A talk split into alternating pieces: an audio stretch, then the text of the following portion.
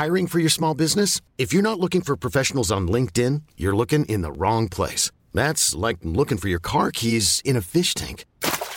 LinkedIn helps you hire professionals you can't find anywhere else, even those who aren't actively searching for a new job but might be open to the perfect role. In a given month, over 70% of LinkedIn users don't even visit other leading job sites. So start looking in the right place. With LinkedIn, you can hire professionals like a professional. Post your free job on linkedin.com slash achieve today.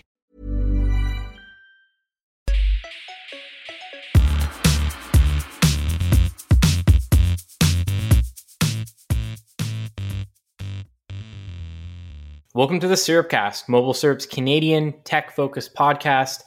I'm Patrick O'Rourke, and Brad Bennett, a man who refers to himself as the bad boy of tech, but that I call Mobile Syrup's teen correspondent, is on the internet. He's not across from me. We don't do that anymore. We have an office, we just haven't been there forever. Who knows when we're going back? How are you doing, Brad? I'm doing good. And surprise, surprise, I was actually at the office yesterday. Um, or maybe it was the day before. So it's dark. None of the lights Okay. are on. The Wi-Fi has been cut. If you want to use the printer and you need to download something to print, you've got to hotspot yourself. But I've done that a couple of times since we've left the office because I've had to go in and print. This time, this was the first time that someone is back in the office working. There was a dude. He was working at one of the floating desks, and he was just sitting there on the phone when I walked in. I waved. He looked at me like I had 19 heads, and then I just printed my stuff and I left. Talk about Um, I'm talking. Can do you guys hear an echo from me? it. It's gone no. now. No. Yeah, so it was one of the headphones. Okay, Okay. cool. That's Easy, weird. easy enough. What was the last thing you said? Someone's in Uh, office. oh yeah, I told the story, but the dude in the office looked at me like I shouldn't be there. So how is he actually doing anything though if there's no internet? That's a good question. Maybe the internet's actually back. I didn't check this time. The last few times I just hotspotted, so I just assumed it was gone. You're right. It could be back. Maybe he's hotspotting.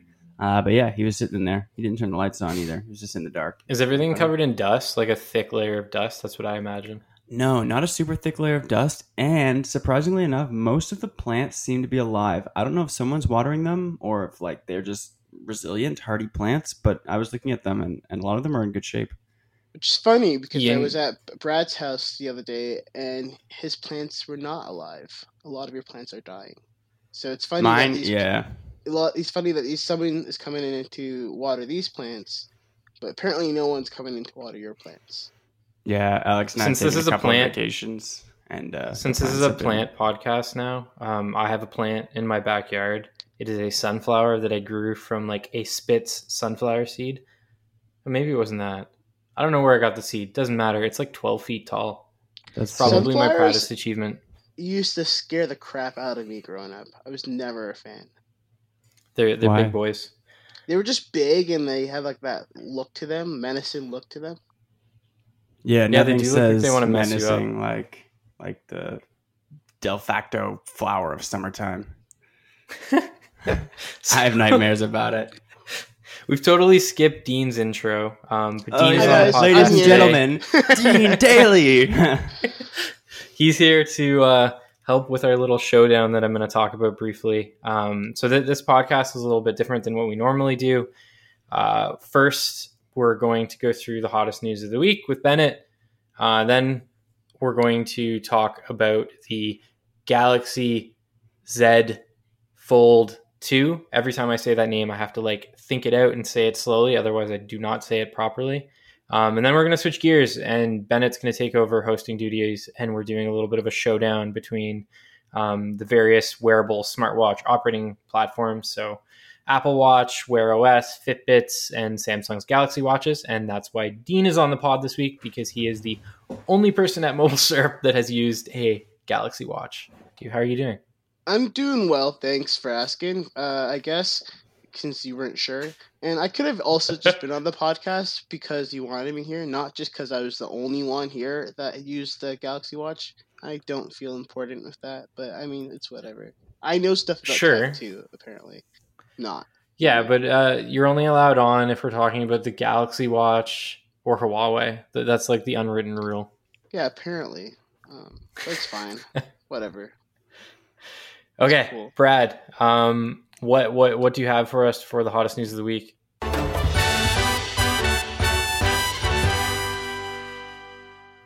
Uh, there's a few things since we haven't done the podcast in a little bit. Uh, I've got some news from last week too that that was fun. Uh, the first one is like you can order the Surface Duo, which is Microsoft's foldable phone. I mean, we haven't went hands on with it. A lot of tech reviewers in the U.S. have went hands on with it, but they were only allowed to say what were they allowed to say? Only allowed to talk about the software, or only allowed to talk about the hardware? It was one or the other. So they're only allowed to talk about what it looked like and not the actual software on the device. And there was a lot of, won't name any names, but there's a fair amount of um, bloggers and journalists that have worked in this industry for a really long time defending that choice, saying that like it makes sense from a PR perspective and it levels the playing field. Um, but to me, that raises a number of red flags, right? Like the device Yeah, looks cool. I I'm think with you we've, we've seen it before. We know the hardware is probably going to be pretty solid. It's it's really the software that's the question. Like there hasn't been. Well, I guess Dean, you've talked about them before. You've written about them before, like all of LG's dual screen devices. Yeah, um, which I think is actually, I personally think is a better idea than the Duo because you can remove the second screen. Um, but that comes with a lot of yeah, bulk. No, for sure, but I think still with the like, I haven't held a Duo personally, but it can't be the thinnest thing out there when it's like, it it can't be all that thin. It's got to be thinner than like LG's phones and Samsung's foldables, though. I imagine like both of those are are hefty, hefty, hefty. I can't. Yeah, I think I think the the, the, thing Duo is might be like thinner for sure, but it, I I can't see it that being a better option than a removable screen, in my opinion. We'll have to see once we get our hands on it. Um, but I mean, the, my big Yeah. takeaway from this was like, there's a possibility Microsoft isn't that confident in the dual screen version of Android that it's skinned, right? Um, Yeah. That's kind of what I'm feeling, but who knows? We don't know when it's coming to Canada. We don't even know if it is coming to Canada. My guess is that it is eventually. Um, it's just a matter of when they announce the release date. And if it does, it will be roughly two thousand nineteen dollars and sixty five cents Canadian, based upon how much it is in the states and the shipping. So then probably even more because they like to just jack up prices just a little bit more when it comes to Canada. Every company. I Oh, yeah. Yep, as uh, as we deserve because we're bad. We even saw there was even a story today which we haven't written about yet, but it was internet prices around the world, I think, and uh, yeah, Canada's like the most expensive data plans and home internet plans. Just yeah, it's it's uh it's not not a great time to be a Canadian that loves internet, or maybe it is because you've got us to listen to, but you know, you got to pay for it. Moving on. Nintendo rumor. I mean, this rumor's been going on for a long time, but we might see a more powerful Switch console in 2021. You know, new internals, maybe a bigger, better screen. Um, it's unclear, but it, I think it needs to happen, and it needs to happen soon as uh, PlayStation and Xbox move to their next generations, and Nintendo is still stuck in the 1080p, 720p world. I think it's going to be like, do you remember the new Nintendo 3DS? I remember the new Nintendo 2DS. Did they released a new Nintendo 2DS too? Yeah, they did. they did. still sell it. And anyways, that's what I think this will be. I think it'll be like the new, literally the new Switch, um, and it'll be slightly more powerful. I've seen predictions that it's going to have a 4K screen. I don't see that happening. I think it may have a higher resolution display. I think it may push things to like 1080p, and all games run at 1080p or something. Um, but I expect the same thing to happen that occurred with the new uh, 3DS and new 2DS that I didn't know existed until three seconds ago. Boom. There'll only be like f- maybe three, five, six games or something like that throughout the system's entire lifespan that take full advantage of it and only work for that new Switch. That's just Would- my guess. Would this be the new new Switch? Because there was already a second generation Switch that they quietly announced that has better battery life.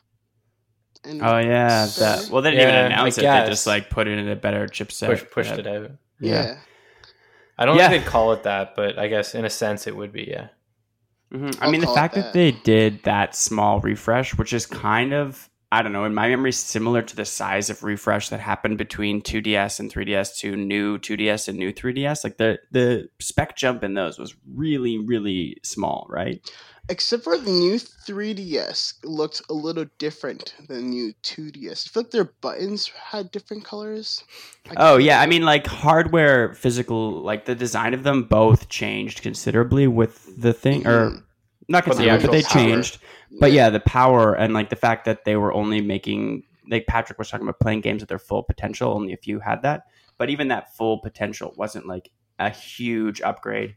And part of me kind of feels like this Switch upgrade might be a little bigger than that. Like I'm hoping for more. I'm hoping that we don't just get this sort of like it's an upgrade, but you don't really need it because it's not really going to do anything for you unless you want to play like this game or this game. So we'll see. But That's what I think is going to happen. I don't think it's going to be like a full console generational jump or something like that. Like Nintendo has a, a pretty solid installed base. Like it's sold more than the Xbox One in like half the time or something like that.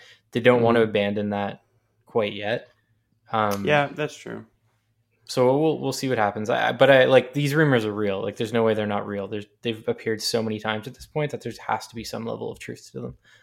Yeah, I feel that. I, I'm like, I think it'll happen too. I mean, logically and based upon Nintendo's history as a company, it seems like it will happen. Um, and the last thing I guess from this report for this Dakota's news segment is that it's supposed to happen in 2021. It's supposed Nintendo's supposed to be stepping away from the spotlight for this holiday season, giving it to Xbox and PlayStation as they announce their new consoles.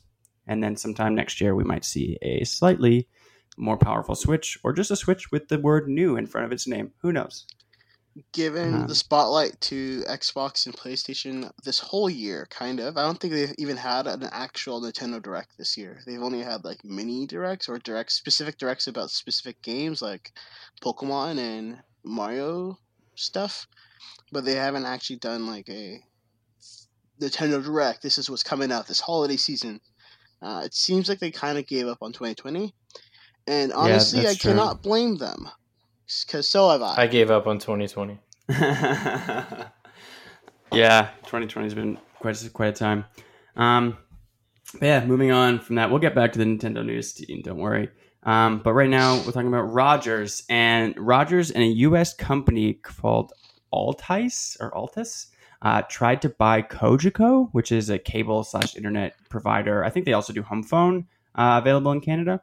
Uh, it's one of the smaller providers, but it's what I had when I was in school the whole time. It was really we- it worked really well. It was cheap. It was I'm fast. a, you know, I'm I'm a Cogeco customer. currently, no Yeah. way. Represent. Welcome.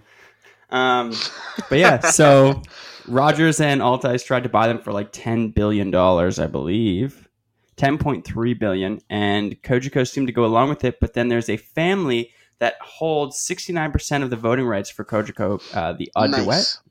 Family. Um, so okay, so they own sixty nine percent of voting rights for Cogeco, and then eighty two point nine percent of voting rights for Cogeco Communications.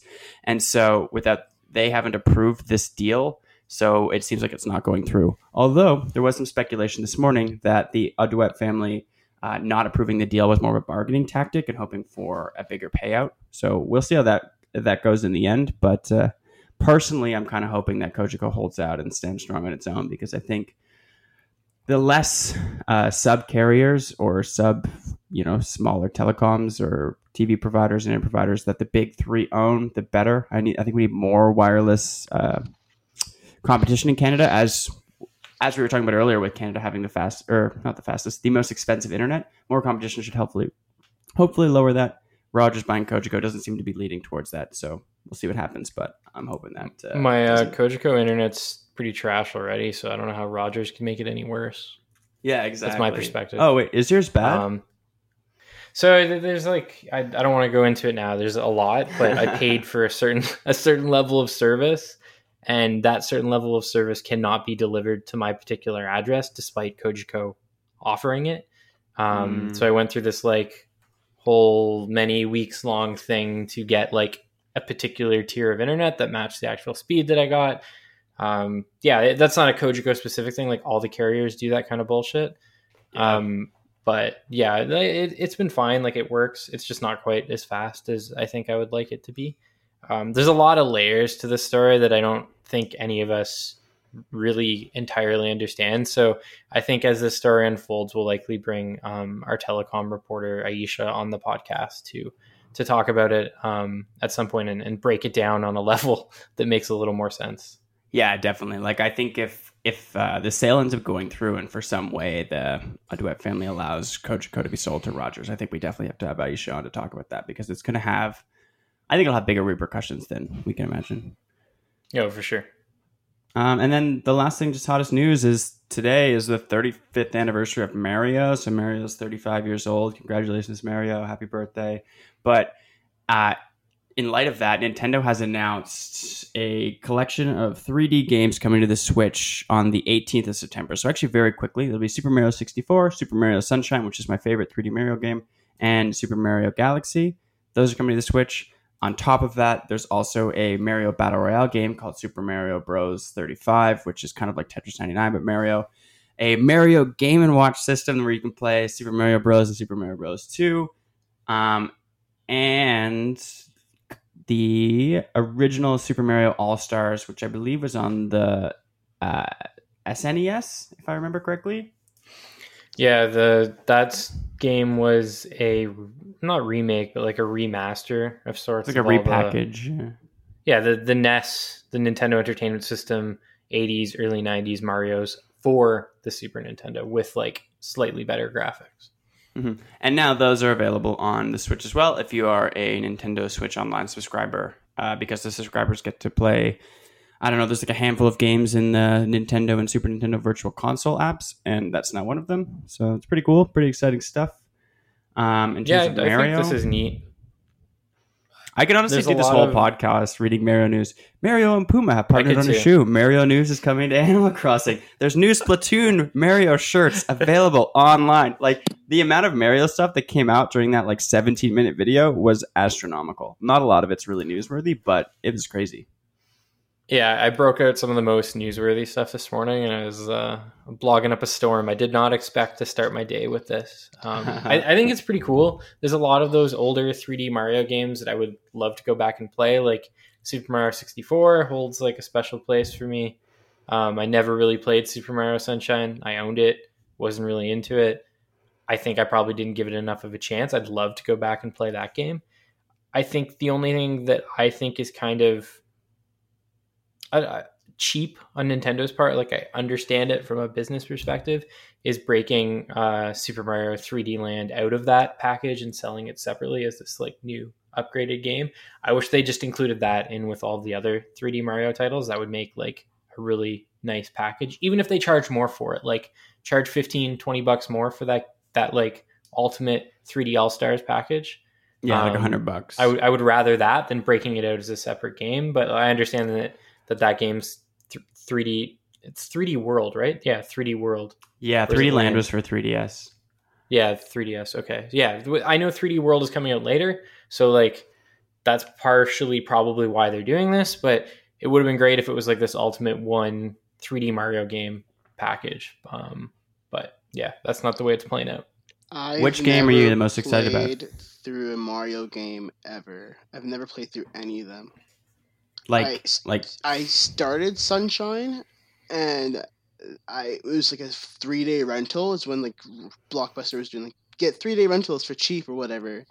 Um, and that's probably it.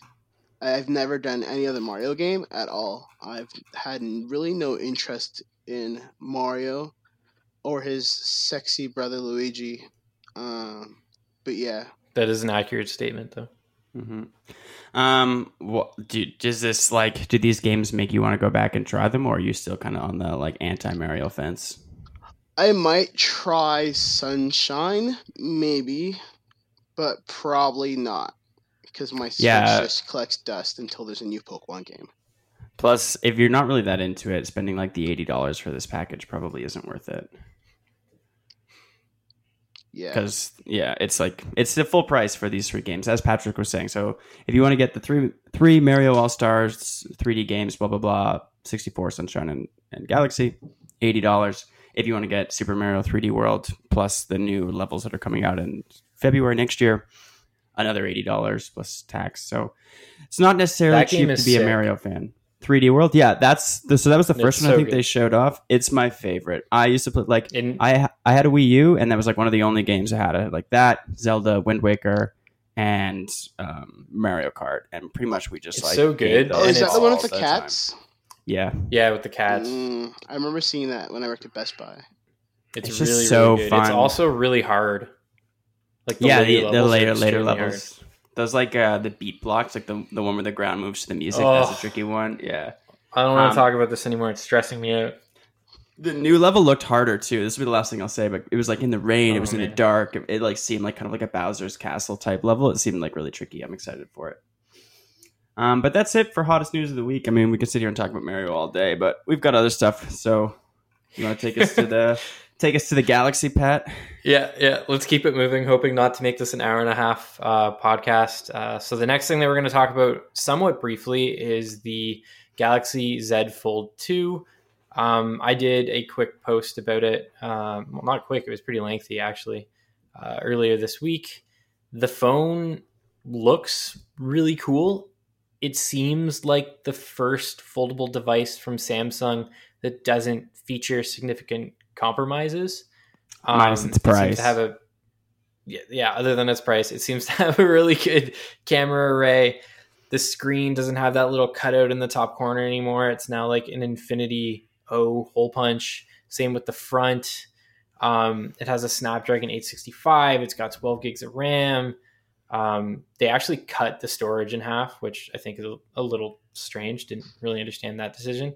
Um, but the the big thing here is that the phone cost wait for it 2779 Canadian dollars which like I get that that's not that much more expensive than the Galaxy Fold but for some reason it seems I I, I guess part of it's because we're in the middle of a, a pandemic and all kinds of people are out of work right now but it seems crazy to release a phone that costs that much money. Am I alone in that? Does that seem like no, like, I, know think talked you're you, even like being too nice to Samsung. Like, oh, crazy people are out of work. No, people in work, people out of work. It doesn't matter. Three thousand dollars for a phone is insane. You could buy a used car that's going to last you like ten years. No, that's a lie. It's going to last you a, a few years though. car. Yeah, like you know what I mean. Like for three grand, the amount of things that you could buy in the real world that aren't just like this foldable phone. That's going to do all of the same things that a four hundred dollar phone are going to do, but also fold. It's just like it's dumb. I hate it. I gotta Dean, you and I talked disagree about with it. y'all right now. Yeah, I was gonna I think I would totally get it uh, if I had a. If I made a little bit more money, I'd probably get it. No issue. I wouldn't even probably think about it. Um, especially since Samsung offers financing. Like I would, I wouldn't have to get it through a carrier. I could just do Samsung financing. Uh, I would totally do it. It's. I think it's cool um, looking. I'm all about new tech. I'm really tired of the same old thing every year. Um, I spend more time on my phone than anything else in my life. Like I don't like to use my laptop once work is over. I close it. I'm trying to write a novel right now, and I write. I've written, I think, over ten thousand words already just on my phone alone. Um, I think the bigger screen would help with that. I like to watch a lot of content on my phone. I spend a lot of time on the in the washroom because I have IBS.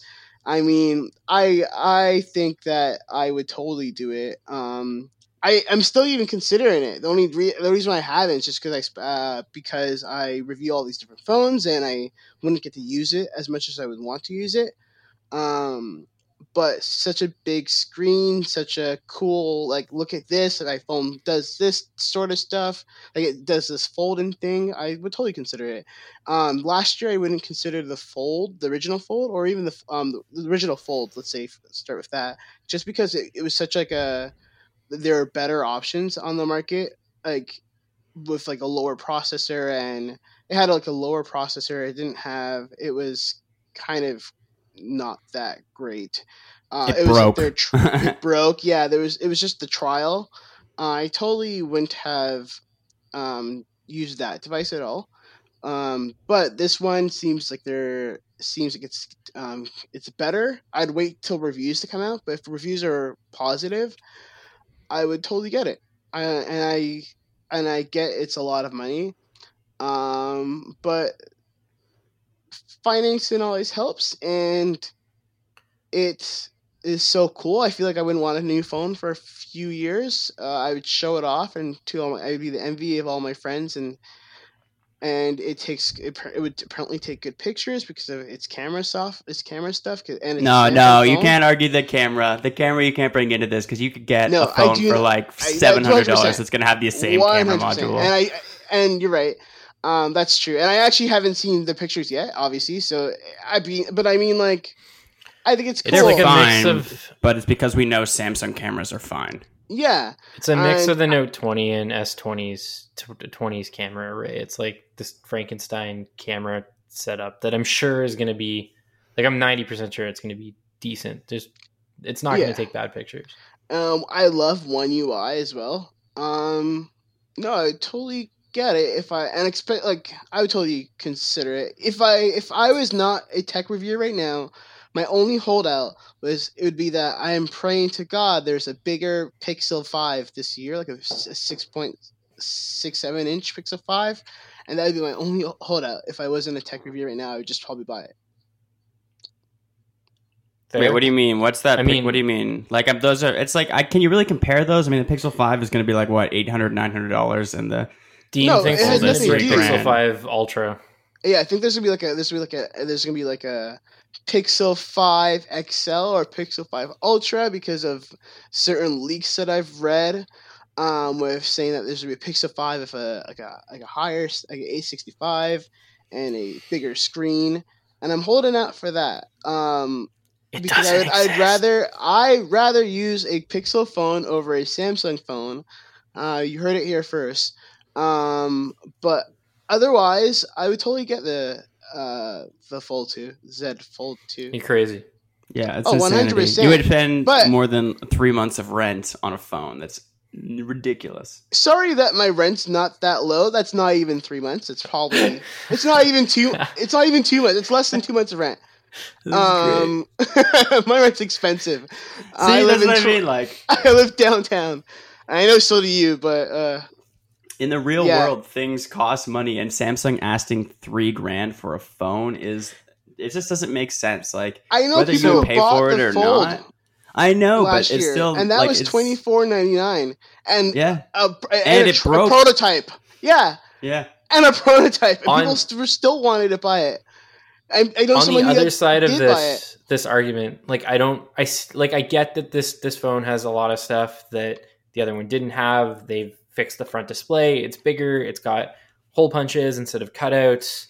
Um, it's got like a really good processor lots of ram. It even has like a 120 hertz screen which i thought was pretty cool and i didn't expect that. Um, but it's also I, I guess like on the other side it's not a device that samsung's building with the idea that everyone's going to go out and get this, right? Like these foldable phones that the company is releasing are still very experimental. Um, so you you could defend it in that sense too, where like this device is only for early adopters. It is also, despite probably what Dean's saying, like it's a one percent human phone. Like No, 100%, the one percenters. That's what this phone is for. It's not like a mass market device. Um, that's not necessarily what I, I like. That's true. I still think it's crazy that they're cost they're they're like pricing the phone at this this amount of money. With with all that said, um, The thing but there that is that other side. Okay, I was just gonna say the thing that scares me with this price is, as we kind of see with these things, is they only ever go up. You know, they rarely ever go down. They do go down, that's a lie. But like, you know, phones typically increase in price, increase in price, increase in price. We've seen that, you know, 1.5 times this year with all the 5G phones that now cost 13, 14, 1500 bucks, which is already pretty crazy compared to like the 900 to $1000 phones we had a few years ago. But now, once we start breaking this like three thousand dollar ceiling, where does it end? Well, I just think that well, you can say that about everything, right? Like phones have prices have always gone up. Like the Nexus, But they've they've really gone up in the last couple of 6P years. Were like six hundred. Yeah, just the last year in general. Um, and that's, I think it's only because of 5G. But you think about the there's like the break from the Nexus 6P until the stuff that came up the next year. Like they went up Sure. at least two hundred dollars. Um, Yeah, that's true. they're I think phone prices will always go up um, because they're adding more stuff to they're bringing more stuff to these phones.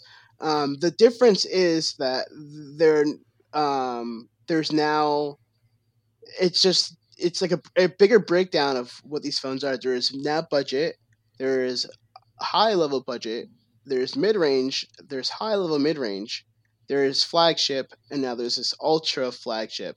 And now I would even say there's this ultra ultra flagship. Like there's three levels of flagship right now because we're looking at phones Yeah. that have the 865, like the like the Note 20, which is a flagship phone, despite the fact that no one should buy it. And then there's the there's the Note the Note 20 Ultra, which is a flagship ultra phone because it's almost two grand. And now you're looking at foldables, which is like a, a whole level tier, a whole nother tier of flagship. But it's But it's just, a- because they're priced at that doesn't mean they're worth it. I mean, you said it yourself, the Note 20 is not worth a grand. The Note 20 Ultra probably isn't worth two grand, and the Galaxy Z Fold 2 5G, I wish I could keep saying things, definitely isn't worth three grand. You know, like no for sure. But it depends on. I think you mean it more from a marketing perspective, Yeah. like from the companies, right? That's Yeah. what you're saying. Yeah, it's Yeah, just but like, we're not on The the way their world- they're positioning them. It's just what it's just like that's what the world is just becoming now. Um, and no, the Note 20 is not worth it for sure. But um, there are other 865s, um, Snapdragon Snapdragon 865 phones that are worth it with that same pricing. Um, like I would assume you think that about the OnePlus 8 Pro or whatever they call it. the OnePlus 8 Pro, I don't. The OnePlus 8, I like. The OnePlus 8 Pro, the more I think about it, I think it's too much for what it is. It's not really worth Okay. the 5G and the wireless charging and all the other bullshit that comes with it. Sorry, the, the other stuff that comes with it. But I would say that the I think the S20 Plus is thirteen twenty nine, and compared to, comparative to the the Note 20 Ultra and other product other like Note sorry not the Note 20 S20 S20 Plus is whatever compared to the S20 Ultra and other like phones out there. I'd say the S20 Ultra Plus is in a good pricing range for and for what it gives you. Um, sure, it could be cheaper, but sure, literally anything else in the world could be cheaper. Gas could be cheaper. Uh, plants could be cheap. I don't know how much a plant costs. I don't plant Plants. plants, but Plants, no, plants vary. Depending on where you buy them, they can become very expensive. Yeah. yeah, clothing. I was looking at be buying a tree and it was like 200 bucks. Yeah, you got to Um, get them at like home hardware. They're always cheaper there. Guys, guys, I was just, it's Sorry. just not plant talk. Uh, Continue. but literally anything else in the world could be cheaper. And for I really like that phone. I was I had a conversation with a, uh, a reader last night because she read my article about the Note 20 and was just like, well, that's what I need to know. I need to know if I should get the Note 20 or S20 Plus. She's now going to buy the S20 Plus because for what it's worth, like for its cost and for what it gives you, it's a good phone. Um, Especially if you don't you- want the pen and the Note 20. yeah, exactly. So then there's there is that level of flagship or ultra flagship. No, that's just flagship. Thirteen hundred is now just flagship, which is crazy. But that's But just that phone was in the ultra flagship zone when it came out. I mean, in terms I of the think it specs was that it only- offered and the price that it had, wasn't it like eighteen hundred bucks? I mean, that's two grand. no. That was No. the that was the S twenty Ultra. oh, talking right. Sorry, you're talking about Plus, plus. Right, right, right. I was thinking the plus was the ultra. My bad. No, yeah, the Ultra is in this You're right, you're right. ultra flagship level cr- of craziness. And it sucks. and it and the but the Note 20 Ultra is a good phone from uh, Yeah. Patrick's review, but it's still 1889 or 1879. It's 18 something nine, which is crazy for and only certain people would go for that. This is say like the one percenters get the folds. This is in the five percenters but 5%. everyone else would probably want either flagship or high read, high tier mid range, and there's now that option with this Snapdragon 700 series, which I like that they've added that because now we have looking at the um, Pixel 3A, Pixel 4A, sorry, which is has a Snapdragon 730 processor, and it's like 400 and 500. No, no, it's 650. It's right? four seventy nine. The four A. 479 in Canada. five seventy nine? It's Uh, something in that lower range. Yeah, you keep bad- talking. I'll look it Yeah. up. Yeah, but it's something in that lower range, and it's still. And John loved it. It's a good phone, and there's also the seven, um, seven sixty five processor, which also adds five G, making the phone future proof, which allowed for the Velvet to be six hundred dollars if you find it at the right place. Some places had it for nine fifty, but Freedom ha- and Eastlink and Videotron, I'm pretty sure Videotron as well, had it for around six hundred dollars. Um, and that's good too. Like if the next Pixel Four, uh, Pixel Five should also have a seven sixty five processor, which means it can be literally anywhere from six hundred to nine hundred dollars, and that will probably be a great phone. So The 4A was 479. 470 okay so i feel like now there's like this there's this breakdown of there's budget phones you can get for 100 to 200 dollars there's these and these are phones that not You basically everyone just text and call from. yeah and like my They're like- grandmother may appreciate that Yeah. uh, or or some of you want, you might want to get your kid but then Mm-hmm. you have this range of phones that are at, what, like from 479 let's because let's start with the pixel 4a to about $900 that people will be happy with oh, for sure. Like yeah the thing that is going through my mind a lot. I'm using the OnePlus Nord now. Like they sent this one, and I think it's a 730G or 730G. Does that make sense? no there is no step it's 765 i'm pretty sure In the Nord. Okay. Um. yeah because there's no like it has, 5g right Um, I'll, I'm i not can sure. check that one you keep I going i'll check this one Yeah, but basically, like, just the, what for what the price of like something like the Nord or the Pixel 4a is, and like, so let's say these range between, let's say, let's put the Pixel 4a at 500 and the Nord at like 650. I think if you put the Canadian conversions, I believe it's somewhere around there. And just like the things that it offers, like the, I haven't had a game lag that I couldn't play it on it yet. I like I'm missing wireless charging, sure, but like, am I willing to pay at this point an extra four to five hundred dollars more for wireless charging and a slightly faster processor? Like, no. Like, okay, what else isn't really great on this phone? Some of the cameras aren't great, but the main lens and the selfie camera are fine. You know, it's like when you get to the macro lens, it's like, why is this here? It's it's not very good at all. But like, that's just like extra stuff that they could have even got rid of and maybe saved some cost. But like just the difference in price and features doesn't make sense. You know, like maybe yes, the fold. Going back to the fold, it does fold, and like that is a huge thing that's worth a lot of money because it's such like a new experimental feature. But like going from the 479 Pixel 4a to like the Note 20 Ultra, like is a 120 hertz screen, a pen, you know, Samsung's cameras, wireless charging, reverse wireless charging, and like all these other features that are like halfway between gimmick and feature worth you know the extra eight hundred dollars that that phone costs. Like, Depends. There's a there's an audience like Samsung wouldn't keep making Note devices all these years if there wasn't an audience for the pen. That's not me. Like I, I have no use for the pen. I really like the Note 20 I'm Sandra, and I'm just the professional your small business was looking for. But you didn't hire me because you didn't use LinkedIn jobs. LinkedIn has professionals you can't find anywhere else, including those who aren't actively looking for a new job but might be open to the perfect role, like me. In a given month, over 70% of LinkedIn users don't visit other leading job sites. So if you're not looking on LinkedIn, you'll miss out on great candidates like Sandra. Start hiring professionals like a professional. Post your free job on linkedin.com/achieve slash achieve today. Ultra. It's probably one of the most complete package phones that Samsung's released in the last couple of years. mhm. But if I was going to get a Samsung flagship, it wouldn't be that device because I don't need the pen. I'm not going to use it, right? Mhm. Um, the the only other thing that I wanted to say about the Z Fold 2 before we move on, because we're running out of time, yeah, um, is and and Ben and I have talked about this off the podcast several times. I, I have the um, Galaxy Z Flip 5G currently. Going to do a full review on MobileSyrup. It'll be the first like foldable phone review that I do. I think it's a beautiful phone. It's really cool. Um, again, similar to the Z Fold 2, there's very few compromises present in the device. It's generally solid across the board, but the fold is a gimmick.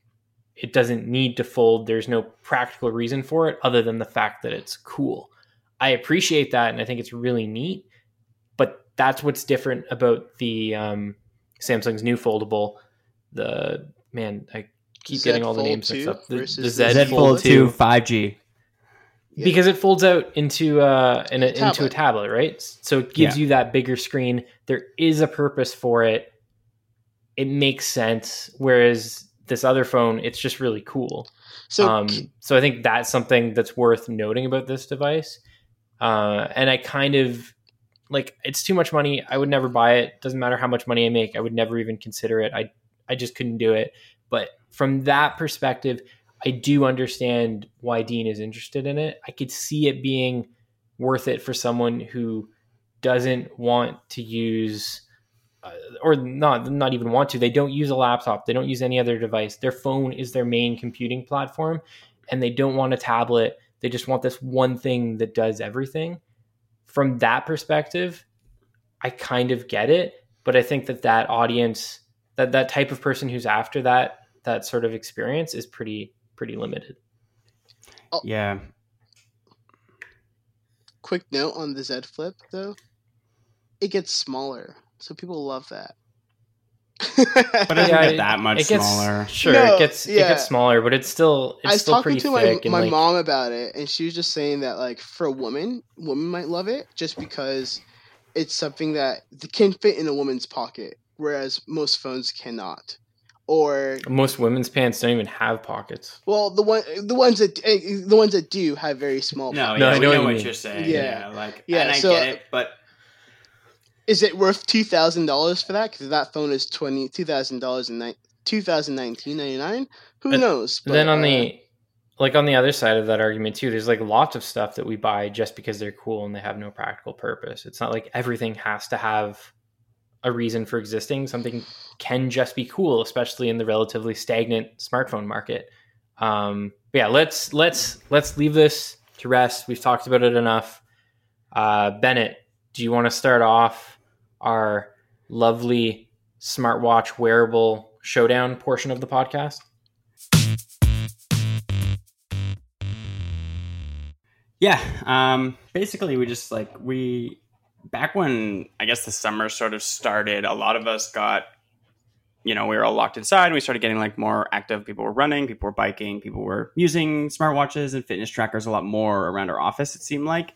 And so there was a lot more questions popping up in our Slack, like, "Hey, what's this? Can you do this on the Apple Watch? Can is Wear OS going to be able to do this if I wanted to track this thing or if I wanted to like try this out. So we've been doing a little bit more talking about smartwatches than we typically normally well, than we typically would this summer, I think. Uh, do you guys agree or Yeah, I think so. I, I for the first time have been using my Apple Watch to like seriously track fitness through through Strava. Yeah. Um and with like a few few hiccups in the initial days of using the app, it's been a pretty solid experience. And for me, prior to that, a smartwatch was simply just a notification device. It was a thing that sent specific emails to my wrist. It was a thing that sent calls to my wrist. It was a device that let me disconnect when I when I used to go to an office and then come home. I could kind of leave my phone at the side and if something important was happening related to work or like my family needed to get a hold of me, I had this watch on my wrist that would allow that to happen. That's what it was for me. Um, but my Apple Watch has become a little more than that over the last couple of months because I'm trying trying to ride my bike more and uh, be a little active. And I found that the tracking of that has um, helped maintain my interest in in regularly exercising. Yeah, I mean, so this first question, basically, we're doing a smartwatch showdown because we've been using these smartwatches. Um, but the first question is just like, I'll start with Dean, I guess, because you just kind of answered it, Pat. But what do you want from a smartwatch? You know, when you slap one on your wrist, what do you want it to like add to your life? Uh, add to my life. That's a good question. So I kind of want my my smartwatch to kind of help me not take out my phone. Uh, this is kind of like what Pat just said, but um, in the sense that I want notifications. Um, I want to be able to talk on it, like a two way call on it, and I also really just need it to track my um my activity while I'm biking or using the elliptical or whatever the hell I'm doing that it's active. And that's kind of really it. I just I don't I wouldn't want it for much of anything else. I know some people use their smartwatches for music or they look at photos on their watches, which is features on Who? all these Who? smart- I don't know, but the people must because they add this features to these watches, and I just don't get it. But people must do it. Um, but uh, yeah, I hope some people do it. Um, they and I'm not the type of person to ever leave my phone anywhere. Like I don't, I don't leave my phone. I don't go for a run and leave my phone, or I don't go for a bike ride and leave my phone at home. So it's not a, a it would never be a replacement for my phone, but just something so that I can leave my phone in my little fanny pack. Yeah. That's sort of how I've been using mine, I think. But I don't know if I have like an ideal use case. I think I might be more on the like fitness tracker only side of things and less on the notification side of things. So when I wrote down this stuff in the doc, I was like, I want automatic fitness tracking, which is a big thing that the Apple Watch does well, but Wear OS, and I've also been using a Withings Move, I believe it's called, and neither of those. are Versa super great. does it too. Does it? Okay, but yeah, automatic fitness tracking. It, it is doesn't do it super as well. Sorry, That's it doesn't okay. do it as well as the Apple Watch, but it it, it does do it. Yeah, I just wanted to Mhm. mention that. That's Uh, good. I Tizen have- also does it. Tizen does it. Okay. Yeah. Um, I also have. Uh, yeah, Google does it too, but it's bad. It like I feel like every time I'm on my bike, it's like one every three times maybe it, it matches. Also, I'm not using the best Android Wear watch, so that could be it too. But basically, automatic fitness tracking is what I want. Uh, I have light, like moderate notifications on here, but actually, the more I think about it, I don't know. Like, yeah, maybe you're right. Like when I'm on my bike, like it's nice to see stuff on my wrist, but when I want to disconnect, like you guys are saying, I don't want to watch. I want to be like completely disconnected. If you want to catch me, too bad, you can't. Um, I also want What's the smart watch home that cam- you're using? It's a Mobvoi TicWatch. Oh, okay. it's just like an Android. It's on the most up to date Android Wear software, but in terms of hardware, it's pretty low end. Um, I think I- Alex has also a want- Misfit Vapor that's better, but I haven't used it very much. I think I would also want GPS on my watch, as long as it can connect to GPS. Because I often, when I'm like biking somewhere I don't know, I'll have to like turn my phone on really loud and just hope I can hear it. Um, while it's in my like Mm. fanny pack. So if the watch, Oh. like I don't have a, I don't have a smartwatch at the moment. Um, I let my dad borrow the one I had, and I've been waiting for Samsung to give me a Galaxy Watch Three. I've emailed them countless times about it, um, but yeah, so I, I think I would. That's one of the other main things. Like definitely GPS, which I I know Tizen does it. Um, I assume Apple must do it too. I'm I'm sure. I think I've well a lot of them a lot of them do have it and a lot of them that don't use it through your phone like i believe Exactly, the withings one yeah. just connects to your phone so like when you're doing fitness aspects to get the gps from that you need to be near your phone so if you want to like track your run or your ride you have to be near your phone to get the gps but yeah gps is cool too that's something that i i think i like in them as well um, and then I, I just want a minimal look and an always on display were my other things uh, sleep tracking would be cool but as someone who like doesn't wear a watch to bed and i try i've tried with certain watches to try sleep tracking it's just not something i can get behind but i do think it's a neat feature and i think uh, it would be nice to have that data i wish i knew like how my sleeps were I know my sleeps are bad, and I don't think I need the help of a watch. Um, Same. but I, I, do, I do know about sleep tra- tracking. Um, I because I haven't um, because I do not have the any watches on me. I did check out some of the reviews of the Galaxy Watch Three, and I know that they they've added this feature to Tizen where it kind of uses your cell accelerometer accelerometer. Oh my gosh, accelerometer. Accelerometer. Thank you. That word. oh wow i didn't know that's where that was going they It's use that word to say. feature plus your heart rate monitor to track ex- like to track what type of sleep you're having to s- figure out if you're having deep sleep, which is the restful sleep, or REM sleep, or light sleep, or no Mhm. sleep at all. Like bef- previously, they only had where you're sleeping and you're not sleeping. Um, but this time they try to they try to figure out what type of sleep you're, you're having, um, which is very it's like pretty helpful. So if you know that you're most you're not really getting much deep sleep, you can try to correct that. Although in the reviews they're saying that like, but who knows? Like who can really tell if Samsung is right? Like who knows if this is accurate or not? It just has this feature. But it's The something new that I've version of Watch OS is the new version of Watch OS is getting sleep tracking too. Finally, Mm-hmm. Yeah, it'll be good to see. I'm not uh, so sure how much I believe in the WatchOS one. I mean, WatchOS hasn't had the best battery life, so unless some new, better Apple Watch with like a three day, four day battery life comes out, I don't really know how much faith I have in this sleep tracking on Apple Watch. You probably could. Yeah, I don't. I don't have much. I don't have much interest in in sleep tracking, but I do think that there's like I would love to talk to Apple about that. I don't really see how it's possible. Like, when do they expect you to charge it if you're supposed to wear it at all times now? You know exactly. what I mean? And it's tracking everything you do. When do you charge it? Like, those three seconds that you go in the shower, or like the five minutes that you're in the shower in the morning, like, when do you put this thing down on a charger? I think that's an interesting question that, um, I, I don't, I don't know if there's even an answer. I would be fascinated to see what they would say. Is I think if anyone is to do this, it's probably the Apple Watch. But if you're sitting at your desk, your you know your iPhone is on the table beside you, and you're working on a Mac, you're wearing an Apple Watch. Are you still getting notifications on every single device, or are you just getting like one somewhere? Um, you're getting them on everything because that used to happen to me at work. That's why I started turning off uh, Gmail notifications at work. I would get them on my wrist. They would come through my wrist first, and then they would appear on my my Mac after. So it would be like double the notification, and like that's not what I want. I don't need that. Yeah, that's one of my um, big issues. So I have, too. I've worn an Apple Watch since 2015 when it first came out, and even before that, I wore other wearables like the Pebble, and I've I've dabbled with Wear OS several times, um, and I've sort of like figured out how a smartwatch fits into my life, and I think that's that's like a key part of using any wearable or a smartwatch is just figuring out what it makes sense for you to use it for because I, I don't feel like anyone's use case is the same, right? Like some people want to use it for fitness. Even with me, it's it's like the way I use it has evolved over the years. We talked about how I'm like using Strava to track stuff now. I've I've thought about paying for um, an LTE plan for my Apple Watch so that I can listen to music on the go and not have to download songs directly to uh, my smartwatch. Like things like that I never thought I would do. That mm-hmm. given the current world we live in, I'm starting to like shift how I use um, my Apple Watch. Fair enough. I think we'll get more into this stuff later, but we'll just continue through the doc here before we get too far away.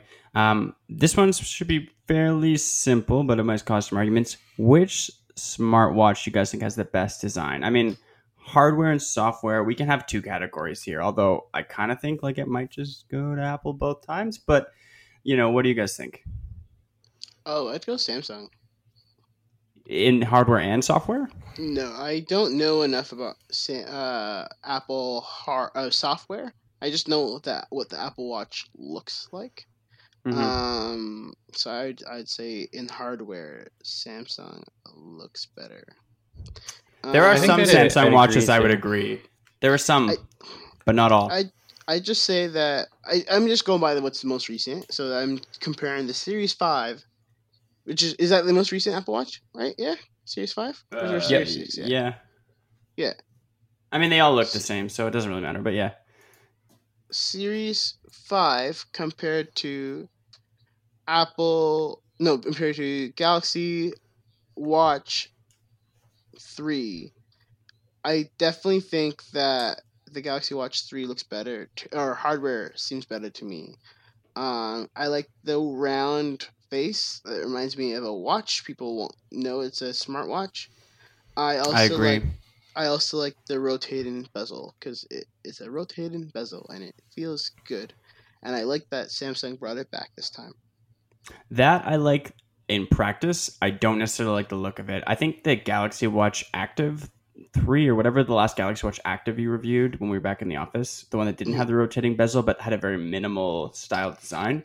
I think that was my favorite looking Samsung one. Was that the Active three? Am I right there? Uh, Active two.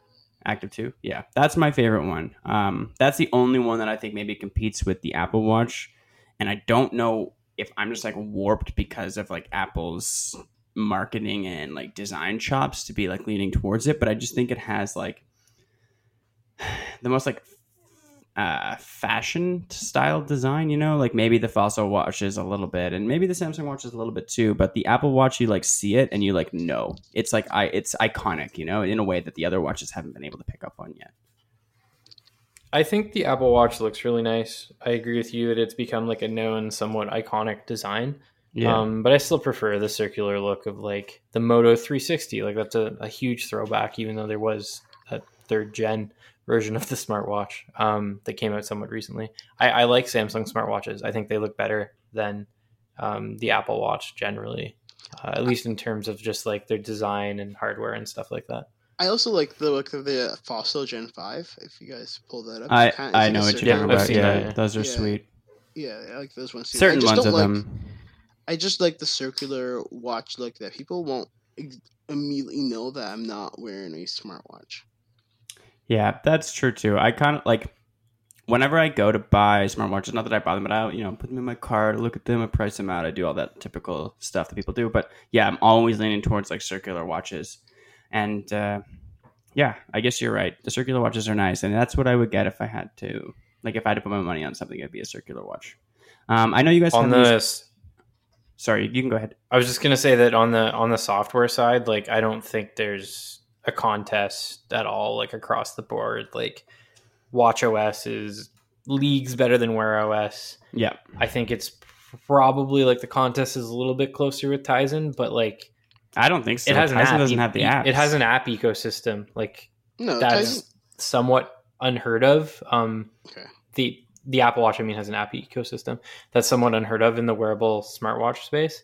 Uh, What do you mean personally, by that? that's not something that it has like a third party app ecosystem that Yeah, it- so like it doesn't rival the like iOS. but it's not How the big is same it, though? size, is it? Um, Like, no, it- yes, sorry. Okay, I thought you meant like You know what I mean? thought Like- you meant it, it- it's the only one with one. Yeah, yeah, no, No, no, No, they no, all like, have there's app a Wear stores, OS. but the only one with Yeah. apps worth downloading might be, Yeah, okay, that's fair. you know, Wear OS has one. Sure, Tizen has one. There's like smaller smartwatches that have them too. But like what Apple has in terms of an app store, it's it just it just doesn't compare to what other manufacturers are doing. There's But like what apps actual download apps from that App people Store? use. So that's what I was just gonna say. Me, Sorry. I have never really used an app at all with the Apple Watch because that's not how I used to use the smartwatch. That's changed because now I use Strava. Um, there's like a sailing app that I use called Windspeed. There's a few other like Okay. apps that I download. Um, but that didn't used to be the case, right? Like I, I think there is that certain type of smartwatch user where like who gives a shit that there's more apps on the Apple Watch? That used to be me. I didn't care. I just wanted something that was easy to navigate, made sense. Um, and I and I do think you can get that experience from Wear OS to an extent, and probably no, no, Tizen a- a little more. not Wear OS. It, it's No. not. It's. I think. I think that Wear OS gets a bit of a bad rap. It's not quite as bad as people make it out to be. I think it's as long as usable, you're not but using, it's not good. as long as you're not using apps, I think you can get by with it, and it's fine. I guess that that that's what I I would say. Yeah, Um, but yeah, my, my whole point was just that like there is an app ecosystem on the Apple Watch. It's getting better. It exists. The apps have like a specific design language to them. I don't think that any other um, smartwatch manufacturer uh, can offer a similar experience, at least right now with That's with fair. um, with their software. I totally Yeah, don't I- use apps when I like when I use a smartwatch at all. So for me, like I've never had an issue with Tizen's uh, lack of app ecosystem. I because I just find that whatever is already available on the watch is good enough for me. Um, but I That's get if you're fair. Yeah, I think who there's a lot of people like that. Yeah, if I get, but I get some if you're someone who needs like if you're looking for other apps or like a like a wind sailing app, which like sounds or a sailboat app is that what you said? Uh, I It, think like it, it basically just tracks where I'm sailing and, and tracks how fast I'm going and the wind speed and stuff like that. yeah, I don't know for sure because I haven't looked it up, but my guess is that's a pretty damn niche app that probably isn't available on like No, Tizen or Wear for OS. sure and that sounds really cool Mhm. so if you're someone like that who's like looking for other stuff on your smartwatch i think apple uh, wear os is probably the way the way to go but if if not i think it's probably more if you're not like that i think it's probably more an even playing field Yeah, because yeah I think that's a fair fair way to look at it.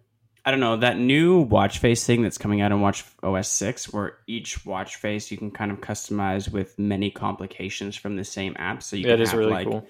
A watch face for doing biking, a watch face for sailing, a watch face for at work. So you can, I don't know, whatever work things you would need. And you can just like set these watch faces based upon like where you are in your day. I think that's like really smart. Um, and I think like everyone's really far behind that. Like Wear OS is so far behind right now. When you swipe to the left, you can bring up good Google Assistant in like the sort of today view, and it's like, "Good afternoon. This is the day. This is this is what the weather is." And then it's like, "Would you like to ask for the weather? Would you like to set a timer? Would you like to start a search?" And it's like, I don't need those things there because I know what Google Assistant is. And then below is a Michelle Obama quote because like you know, there's enough space on a smartwatch that we can just have random Michelle Obama quotes popping up. would you would like me to read it to you?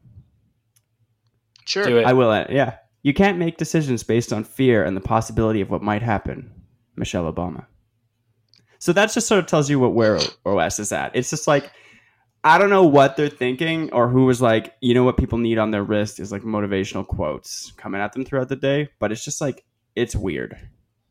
It's very I- weird. Don't even know why you're actually in this podcast because no one really needs to know about Wear OS.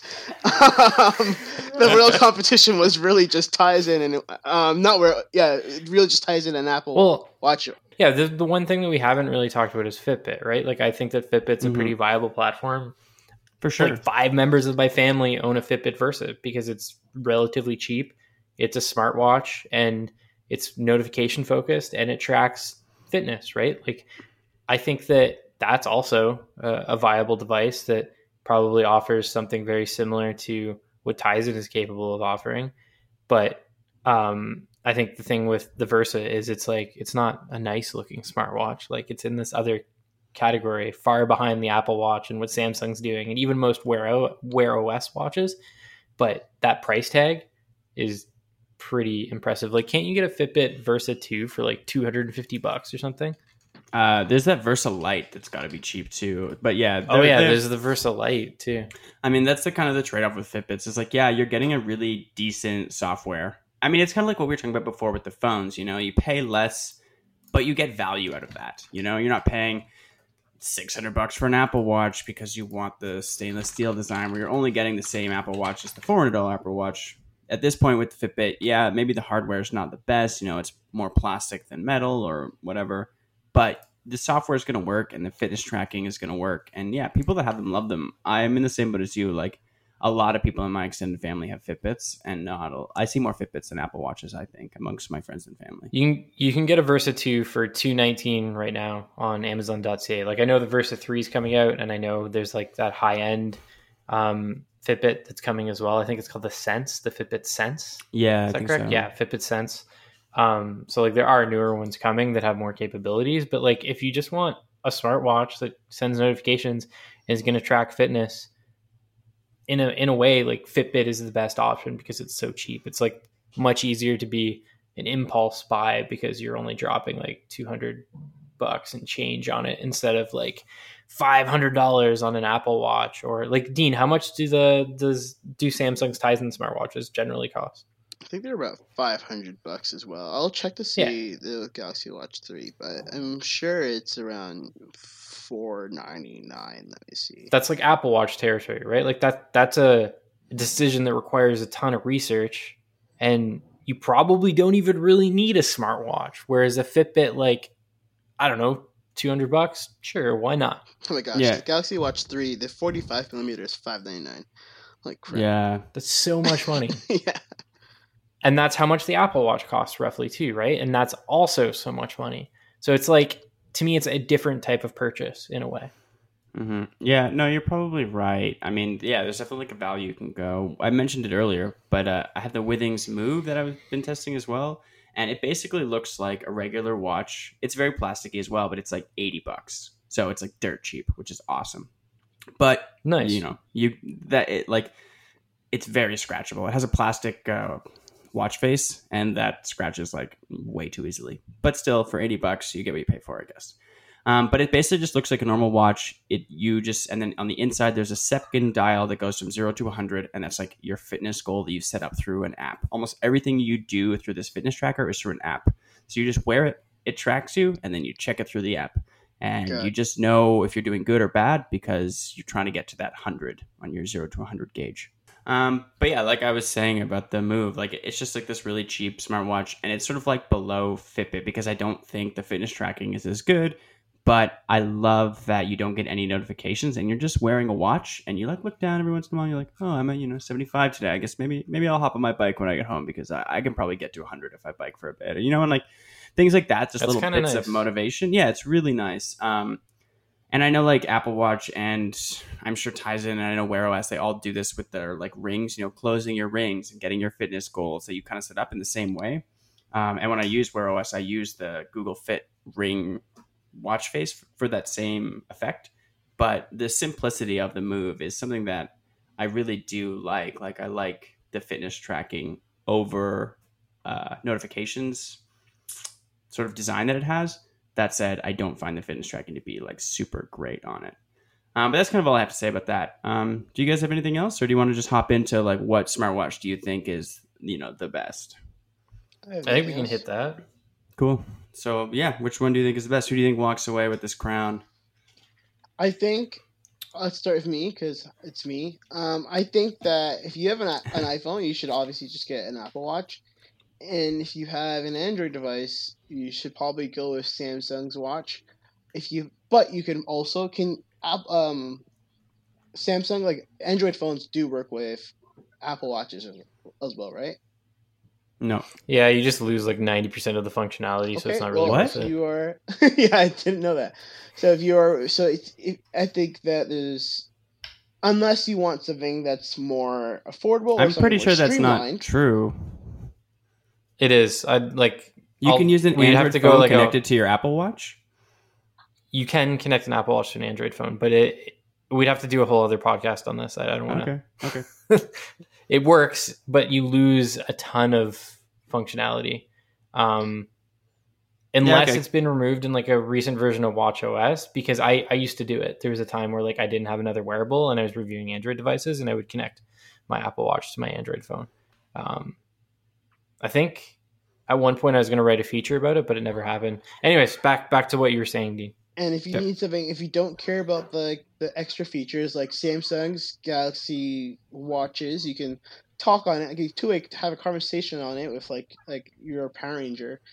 Um, and if you don't need anything extra, you want something more streamlined, definitely check out like or don't care about the look. Definitely you should definitely check out something more affordable, like uh one of the Fitbits you were talking about. Because if you just want fitness tracking, I'm, sh- it's a Fitbit. I'm sure it does great. Um, but yeah, that's it for me. Yeah, I think I think I probably follow like a similar similar train of thought. I really like the Apple Watch. I think it's great. I especially like the Series 5 because it has that always on screen. It's probably my favorite wearable that I've ever used. But it's expensive, right? Like that's a, a big purchase. That's a lot of money to drop on a device you don't necessarily really need. I could not use uh, uh, an, a, a wearable. I could get rid of the Apple Watch and I would still be able to live my life pretty pretty damn comfortably. Um, Mhm. but I mean, if you have the money and you're looking for a really good wearable and you're an iPhone user, Apple Watch is the way to go. If you're more interested in uh, just fitness tracking and you want something that's a very basic notification device, and you're either an Android user or even if you're an Apple user and you don't want to drop um, like that extra cash on an Apple Watch, Get I on would go dig up probably a with- pebble. get a pebble. I still have a Pebble Time round that every once in a while I dig out and I like I pay for this service Rebble that is Yeah. like this fan run platform that keeps it going. I, I love the Pebble Time round. It's probably one of my favorite wearables. But like back to what I was saying, if you if you don't want to drop a lot of cash, there's nothing wrong with a Fitbit Versa. It may not be like the nicest looking wearable. Um, it's definitely not like a fashion piece, so to speak, but it it it works. Uh, it's pretty durable and it gets the job done, particularly with fitness tracking. And they do look better than they used to. I mean, we we've been kind of hating on Fitbit's They do, yeah. but it's it's come a long way in the last three years. And some of the new bands are not so bad, but they definitely just have more of a fitness look to them. Yeah, It do, it just doesn't compare to like yeah. Samsung's Tizen watches or what Apple's doing with the Apple Watch. Um, but I think you're right. Like we we have I I personally uh, especially have been a little down on on the look of the Versa, but it's it's truly not that bad. Like it's fine. It's just not like I don't know. It's not like a stunning device or anything. It's pretty pretty nondescript. Yeah, I mean, I, I'm in the same boat. Yeah, if you want if you want features, the Apple Watch is unbeatable. I mean, Tizen and Wear OS are like nipping at its heels and trying their best to come close. Um, Wear OS further behind, although there's just be some updates coming, so maybe they'll get better. But yeah, I mean, the Apple Watch is it's like feature packed. You can get it on its own like phone plan. It doesn't have to be tied to a phone. You can just make phone calls, do make phone calls, do texts. You know, look at photos, like Dean said. You can do everything, but um, I think, yeah, I think generally when I go to recommend smartwatches to people, though, I always end up in the Fitbit camp. You know, like whenever I'm talking to someone, I'm always like, you might as well just save the 200 bucks, get a Fitbit, and see if you like it first. Because another thing I think that a lot of people happen to have, and I know this happened to me, um, smartwatches seem very cool. Seems very futuristic. I want to wear one. I want to talk to Google Assistant on my wrist. I want to see my notifications. I want to track my bike rides. But you know, after two weeks of putting that on every day and getting notification after notification after notification, I find it tiring. So, yeah, dropping a lot of money on a smartwatch being something that isn't right for everybody is definitely tough because I think there's no, like we were saying earlier, there's no right or wrong answer with smartwatches, but a lot, I think more people are happier without them than they are with them. I don't know if that's true or not, but yeah. Yeah, Oh, that's so- an interesting perspective. Samsung's watches have Bixby and not Google, which is kind of something you have to consider as well. Mm. But yeah, Ugh. that's pretty much it. I forgot about that one crap. Gross. Bixby. I always forget that Bixby's not dead. Yeah, me Um, too. so is that a good place to wrap it up? Do we want to talk about what games we've been playing quickly? Yeah, that works for me. I'm done on the watches.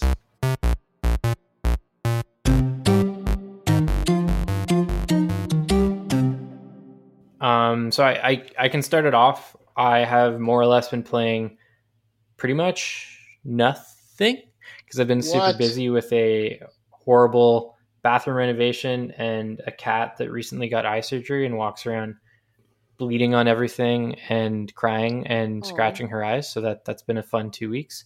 But when I have had time, all I've been doing is playing the warehouse demo of uh, Tony Hawk's Pro Skater one and two, and the occasional Apex match because I really like season six, and Rampart is a great character.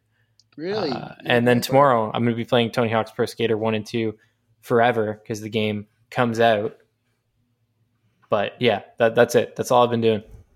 Fair enough. Uh, is it good? Is the remaster of Tony Hawk good? Like, you know? I like it. Um, I think the more I've played it, the less it. So I'll try to do it somewhat quickly. It's you know when you play a game when you're a kid and you think it looks really good, but then you go back when you're an adult and it looks like absolute trash. Every third day. Yep. You have like this this vision of what it is in your mind. yep. This game manages to match that vision of what a lot of people likely remember those two games as, which I think is an interesting accomplishment. But there there is something different about the controls that I've I've sort of um, started to realize over the last several hours of playing the game that makes it feel different from the original. And I don't know if I like that yet. Um, That's Mhm. something that I'm gonna have to figure out and come come to terms with once I get the the actual game. Okay, fair enough. Uh, fair enough. Is it better than Skate 3? I never really liked the Skate series. All right, there we have it. Dean, what are you playing? That's my answer. So I play a Fair lot enough. of Apex, um, a lot of Apex because I really like season six as well. Um, I'm also reviewing a game called Mortal Shell. I forgot what it was called there. Uh, I'm reviewing a game called Mortal Shell. It's like a Dark Souls game, but it's only made by like a group of 15 people. Um, and it's really That's fun. cool. It's like super like there are some things that are directly taken out of Dark Souls, but there are some things that are like uh like very unique to it as well. Like you you have this ability called Harden, um, like you're a metapod, and you if someone hits you, like they kind of like bounce off you, and you just can like use that one moment to strike. Or yeah, it's it's pretty cool. I like it. Um, and I've also been getting back into Overwatch just a little bit because uh, I hate my life. Okay, fair enough. That's fair. Is that fair? I guess, but that's funny. Um, are you liking this game? Like, what's it called? The game you're reviewing again? Mel- It's Melody? Mortal Shell. Mortal. Mortal, Mortal Shell. yeah, it's very cool. I like it a lot. Um, it's it's short. I just haven't had time to play it because I've been trying to get through the boys season two, which I finally did. Nice. Um, fair enough. What have you been playing, Bennett? Uh, not sorry, not a whole lot. Um, I- as I've been testing out like the Samsung tablet and this Nord and some other Android phones, I'm trying to play some Android games. So I've kind of got back into Kingdom Rush. I don't know if you guys ever played those mobile tower defense Nice, games. They're uh, if you have an Android phone and you haven't used your uh, free trial for Google Play Pass, which is Google's you know free game, you pay like whatever per month, you get a, a bunch of games and apps for free. Use that up. All of the Kingdom Rush games are in there. Just pick one, play it. They're super fun. And then uh, last night I went back and fall happened, so I dived back into Animal Crossing and uh, trying to catch some fish and stuff. Yeah, got some acorns. back you on know, that game. yeah, and uh, and now I'm basically just waiting for Mario Sunshine to come out because it's my favorite 3D Mario game of all time. So I know I'm so excited to play that again. yeah. All So right. good. I think that's a good place to wrap it up. Um, thanks for listening to the Syrupcast. Be sure to drop us a review on iTunes. It really helps with the rankings of the show. You can find me on Twitter at, at Patrick underscore O'Rourke and, of course, on mobilesyrup.com. Bennett, where can people find you? Uh, you can find me pretty much everywhere at the Brad Fad. Uh, you can find my work on mobilesyrup.com. Got a few uh, videos on the Mobile Syrup YouTube. Um, but yeah, that's about it. And Dean, where can people find you? And you can find me at the Daily Dean on Twitter and Instagram. And I'm also on mobilesyrup.com. And as always, you can find all of our content on mobilesyrup.com and also follow us on Twitter and Instagram at, at mobilesyrup. Thanks for listening.